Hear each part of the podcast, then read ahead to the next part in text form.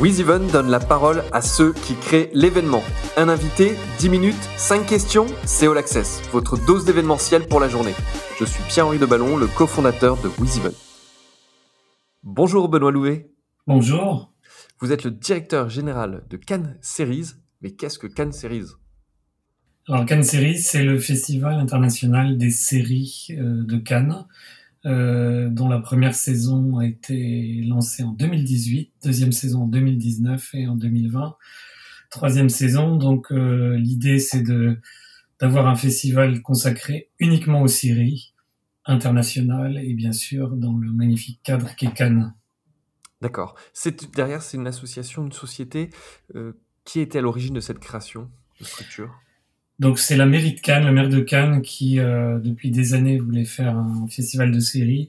La, la, Cannes vit des événements et donc a besoin d'événements et donc il a eu l'idée de créer cet événement. Il a senti que le, le, le, genre des séries était en train de monter et que c'était important de pouvoir créer un événement à Cannes dédié aux séries. Et donc nous sommes une association loi 1901, un peu sur le modèle du festival de Cannes, euh, donc financé par euh, les collectivités locales et Canal+.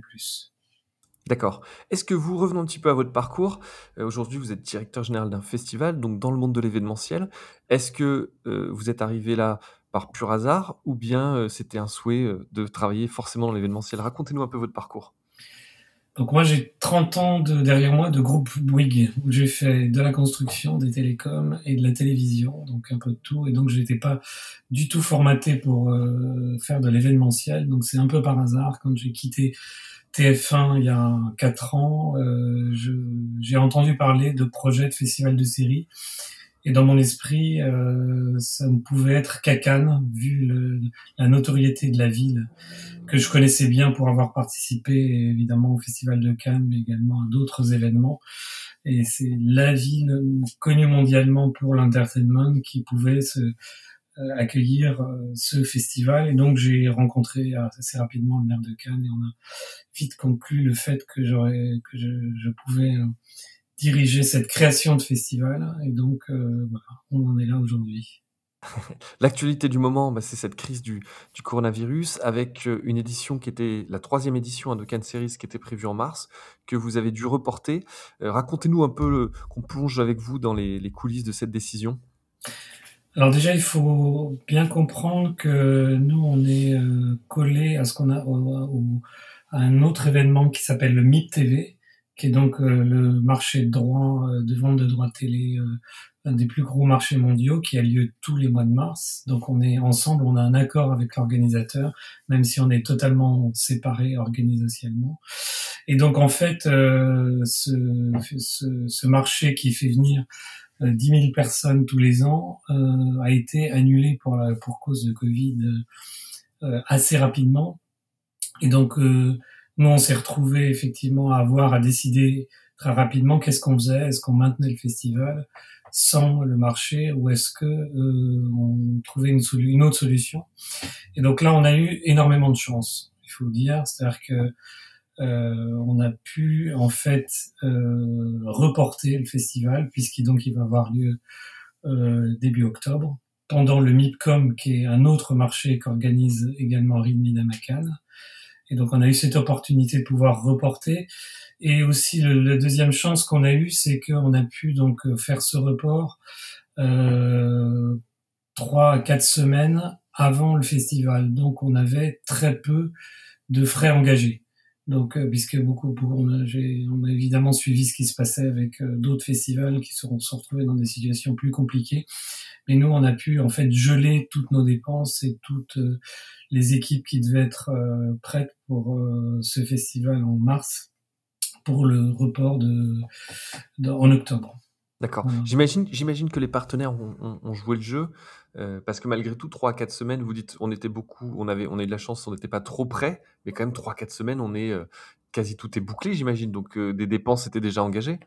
Alors les, bah, euh, finalement non. En fait, alors vous avez, vous avez raison de, de, parler des partenaires parce qu'ils nous ont tous suivis, que ce soit nos partenaires locaux, régions, départements, mairies, que ce soit Canal+. Dès qu'on a senti que ça allait être annulé, on les a appelés et ils nous ont dit tous, on vous suivra, vous inquiétez pas, euh, on sera, on sera présent. Et donc en fait, euh, le, le gros, le gros des dépenses, c'est le Palais des Festivals à Cannes et les hôtels et les déplacements, les, billets d'avion. Donc les billets d'avion, on avait reculé jusqu'au dernier moment avant de prendre les billets, donc ça on a pu annuler. Les hôtels, les socio-professionnels locaux ont joué le jeu, ont accepté de reporter au mois d'octobre les premières avances qu'on avait faites. Quant au palais des festivals, on n'avait pas fait d'avance et donc euh, on est très proche d'eux et donc euh, ils ont reporté sans problème. Le Palais des Festivals qui est dans une autre situation bien plus terrible que la nôtre, puisque tous les festivals, dont le Festival de Cannes, se sont annulés derrière. Bien sûr, parce et, ce que vous dites, c'est que finalement, et, c'est pareil pour tous les événements, c'est un écosystème autour où tout le monde a intérêt malgré tout de se soutenir pour que on passe au mieux cette, cette situation. Donc là, vous nous racontiez ce, ce report à octobre, et là, tout début septembre, alors qu'on pense, on imagine tous qu'en octobre, ce serait derrière nous, euh, de nouvelles mesures euh, euh, par rapport aux événements, des, des, signaux, un peu négatifs dans les médias. Quelle est la situation aujourd'hui? Est-ce que ça pourra avoir lieu et est votre, comment vous abordez tout ça? Alors, on aborde ça avec euh, ce qui est important, c'est que la réussite de, pour l'instant, enfin, j'espère que ça sera une réussite euh, en octobre, mais on a traversé tout ça très sereinement. Je crois que le mot de sérénité est le plus important. C'est-à-dire qu'il dans, dans ce genre de situation, il faut être surtout euh, avoir une équipe solidaire, être très calme, bien réfléchir, bien prendre les bonnes décisions, bien communiquer à toutes les équipes. Et ça aide énormément à traverser ces difficultés. Donc là, on est effectivement en plein cœur d'un nouveau de nouveaux questionnements puisqu'en fait le Milcom, le marché qui devait avoir lieu en octobre, euh, le marché physique vient d'être annulé, il y aura juste une édition online. Mais nous, on vient d'annoncer et de décider qu'on continuait coûte que coûte et qu'on voulait absolument faire le festival physique parce que pour plusieurs raisons. Déjà, c'est important dans Cannes Série à Cannes et c'est important d'être physiquement présent à Cannes. Et ensuite, on a une très très belle programmation puisque toutes les séries qu'on avait en compétition, une grosse partie des séries qu'on avait en compétition restent, euh, euh, vont rester en diffusion. On a une très belle ouverture, très belle clôture, et, etc. Et donc, on veut maintenir coûte que coûte. Alors, quand je parlais de sérénité, il faut vraiment être serein parce que tous les jours, il y a des nouvelles euh, mesures qui sont prises et qui peuvent euh, ben, mettre en jeu le festival. Et donc, ben, on réfléchit, on anticipe, on est euh, en contact avec toutes les administrations pour maintenir absolument le festival coûte que coûte et trouver les solutions qui conviennent à tout le monde pour que les mesures sanitaires soient le plus fort possible, le plus respectées et pour que finalement l'événement ait quand même lieu. Alors l'événement aura lieu de toute façon, au pire du pire du pire, online, puisqu'on a pris le temps pendant les six mois qui ont passé de réfléchir euh, à un, dispositif online et je pense qu'on va être assez innovant sur le sujet avec le fait qu'on va diffuser euh, en online toutes nos séries, euh, même si c'est de manière un peu limitée en question pour des questions de droit. Mais donc on essaye d'innover, d'atteindre de nouveaux publics. Mais notre objectif, c'est d'abord d'avoir un événement physique à Cannes. Est-ce que les visiteurs euh, poussent dans ce sens-là? Est-ce que vous recevez des messages qui vous disent maintenez-le, on veut venir? Ou au contraire, pour l'instant, il y a une forme d'attentisme? Alors c'est ça qui est extraordinaire et d'ailleurs nous on a la chance d'avoir eu euh, le festival d'Angoulême du cinéma, le festival de Deauville du cinéma américain et Venise, la Mostra de Venise qui viennent de se tenir. Donc nous, c'est un signal extrêmement positif pour démontrer que c'est possible, même s'il y a des conditions sanitaires à respecter. Et donc le message à la fois de nos partenaires, à la fois des producteurs de, de séries, des talents de séries, et surtout du public local, c'est dire venez, on, compte sur vous, on a besoin de vous, on a besoin d'événements comme ça. Et on a une équipe locale qui travaille pour faire venir des publics locaux et qui nous dit mais on a un engouement formidable sur euh, ce, projet-là parce que il n'y a pas d'événement. Donc le fait que des événements reviennent est absolument clé euh, dans la vie de la cité au quotidien. Bien sûr.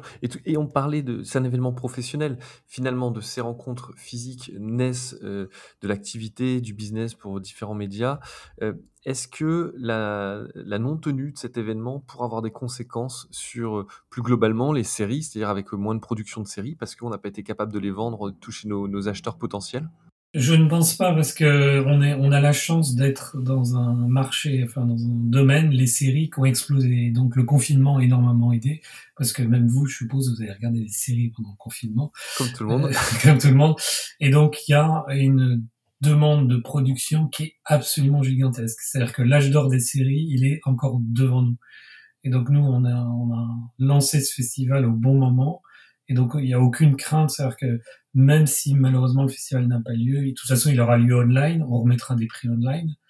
Et nous, on est déjà prêts à travailler pour l'année prochaine. C'est-à-dire que tous les gens, toutes les productions, tous les talents qu'on cherche à voir pour le jury, euh, qui nous disent non, je tourne, etc., ils nous disent tous, mais revenez vers moi l'année prochaine parce que j'ai envie de venir à Cannes. Benoît, à quelle date doit se tenir en octobre Cannes Series? Du 9 au 14 octobre 2020. Parfait. Bah écoutez, Benoît, merci en tout cas pour votre temps. On croise les doigts. Vous nous avez rassuré sur un point, c'est qu'on aura quand même des séries l'année prochaine. Et on espère vraiment que Cannes Series se tiendra physiquement. Merci pour votre temps. À bientôt. Merci à vous. À bientôt.